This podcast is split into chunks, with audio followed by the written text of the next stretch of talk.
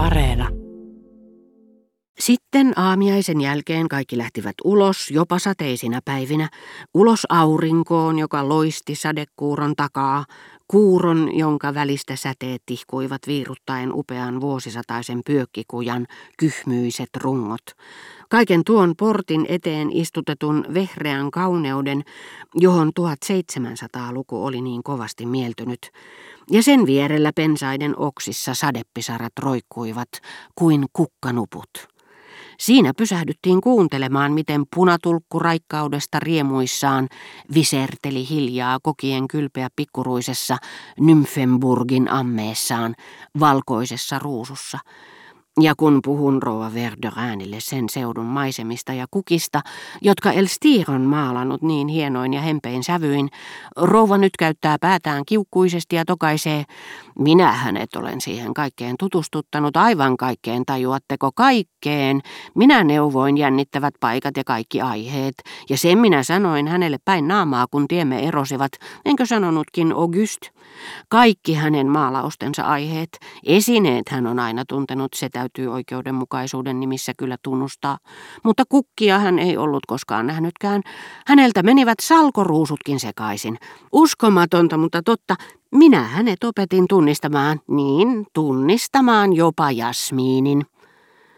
Ja pakko on tunnustaa aika oudoksi ajatus, että kuuluisa kukkamaalari ei ilman vieressäni istuvaa rouvaa olisi ehkä koskaan oppinut kuvaamaan Jasmiinia, vaikka taiteen harrastajat arvostavat hänet nykyään parhaaksi, jopa Fontaine Latouria etevämmäksi kukkataulujen tekijäksi. Totta totisesti Jasmiinin ja kaikki ruusut hän maalasi minun luonani, tai sitten minä vein ne hänelle.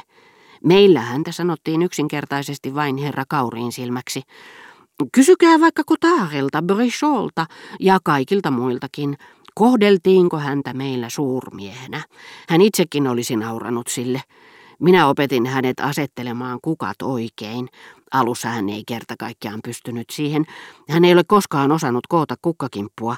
Hänellä ei ollut luontaista valitsemisen taitoa, vaan minun piti sanoa hänelle, hei, älkää maalatko sitä, se ei ole vaivan arvoista, maalatkaa tämä.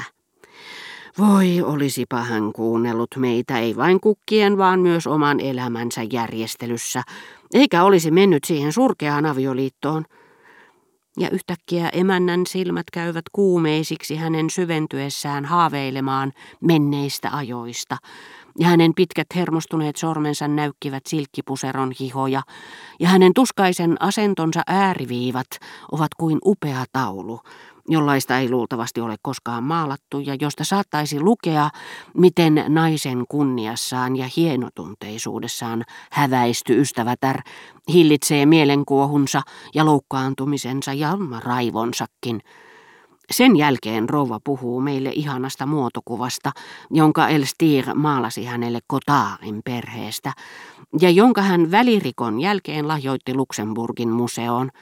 Hän kertoo luottamuksellisesti, että juuri hän ehdotti taiteilijalle aviomiehen maalaamista frakissa, jotta komeasti pöyhöttävä paidan rinnus pääsisi oikeuksiinsa, ja että hän myös valitsi vaimon samettipuvun kiintopisteeksi keskelle kirkkaiden värien välkettä matoissa, kukissa, hedelmissä ja tyttösten tyllileningeissä, jotka muistuttavat balleriinojen hamosia.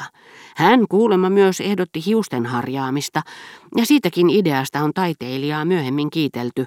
Ideasta, että vaimoa ei maalattaisi edustusasussa, vaan hänet ikään kuin yllätettäisiin intiimisti arkipäivän askareista. Minä sanoin hänelle, naisessa, joka harjaa hiuksiaan, pyyhkii kasvojaan, lämmittää jalkojaan tietämättä, että häntä katsellaan, voi nähdä monia kiinnostavia liikkeitä, aivan Leonardomaisen sulokkaita liikkeitä. Mutta Verderäänin merkistä, joka antoi ymmärtää moisen ärtymyksen heräämisen olevan epäterveellistä hänen vaimolleen, joka pohjimmiltaan oli hyvin heikkohermoinen, Suon kehotti minua ihailemaan emännän mustaa helminauhaa, jonka tämä oli ostanut vitivalkoisena erään Madame de la Fayetten jälkeläisen huutokaupasta. Madame oli kuulemma saanut helmet itseltään Englannin prinsessa Henriettalta, mutta ne olivat mustuneet tulipalossa, joka oli tuhonnut osan Verderäänien talosta jollain jo muististani haihtuneella kadulla. Tulipalon jälkeen nuo helmet löytyivät lippaasta täysin mustuneina. Ja minä muistan noiden helmien kuvan itsensä Madame de la Fayetten harteilla. Niin, suorastaan helmien muotokuvan, Suon painottaa vieraiden huudahdellessa hiukkasen ällistyneinä. Niiden alkuperäisen muotokuvan Germantin herttuan kokoelmista, kokoelmista, joilla ei ole vertaistaan koko maailmassa, Suon julistaa, ja niihin minun pitäisi tosiaan käydä tutustumassa. Kuuluisa herttua perinne tädiltään rouva de Jeanilta, koska oli tämän sisaren lapsista mieluisin. Tädiltä, joka sitten oli nimeltään Datsfeld, siis markiisitar de Villeparisin ja Hannoverin ruhtinattaren sisar. Tämän tädin luonahan me ihastelimme muinoin suloista poikalasta Bassääniä, joka on kuin onkin herttuan etunimi. Tämän jälkeen tohtori Cotard palaa helmijuttuun hyvin tahdikkaasti, mikä todistaa hänen olevan hienostunut mies, ja kertoo, että tuollaiset onnettomuudet aiheuttavat ihmisen aivoissa aivan samanlaisia muutoksia kuin elottomassa aineessa todella huomattavasti filosofisemmin kuin monet muut lääkärit, Cotard selvittää rouva Verderäänin kamaripalvelijan tapausta. Mies oli ollut menettää henkensä siinä kauheassa tulipalossa ja oli muuttunut aivan toiseksi ihmiseksi.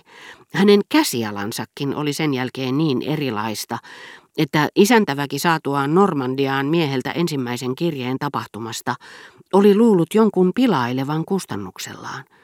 Eikä vain käsiala ollut muuttunut, vaan Kotaarin mukaan tuo ennen raitis mies oli myös ratkennut ryyppäämään kauheasti, minkä takia Rova Verderan oli joutunut antamaan hänelle potkut ja emännän Siron kädenliikkeen jälkeen mukaansa tempaava esitelmä jatkuu tupakkasalongissa. Kotar sanoo olleensa todistamassa todellisia persoonallisuuden kahtia jakautumisia. Kertoo yhdestäkin miespotilaastaan, jonka tarjoutuu ystävällisesti tuomaan luokseni kotiin, että hän pelkästään miehen ohimoita hipaisemalla pystyy herättämään tämän toiseen elämään elämään, jonka aikana mies unohtaa edellisen siinä määrin, että oltuaan aiemmin hyvin kunnollinen, hän tässä jälkimmäisessä elämässään on joutunut monta kertaa pidätetyksi varkaudesta ja osoittautunut kauheaksi lurjukseksi mihin rouva Verderään huomauttaa fiksusti, että lääketiede pystyisi varmaan järjestämään teatteritaiteelle todenperäisiä aiheita, joissa koomiset väärinkäsitykset perustuisivat patologisiin erehdyksiin. Mikä innostaa rouva Kotaarin pikkuhiljaa kertomaan samanlaisesta tapauksesta eräässä teoksessa, jonka on kirjoittanut hänen lastensa iltalukemisten lempikirjailija skotlantilainen Stevenson, ja se nimi saa Swannin antamaan peruuttamattoman lausunnon. Se Stevenson on kerta kaikkiaan suuri kirjailija. Minä vakuutan teille, herra de Goncourt, hyvin suuri, suurimpien kirjailijoiden vertainen.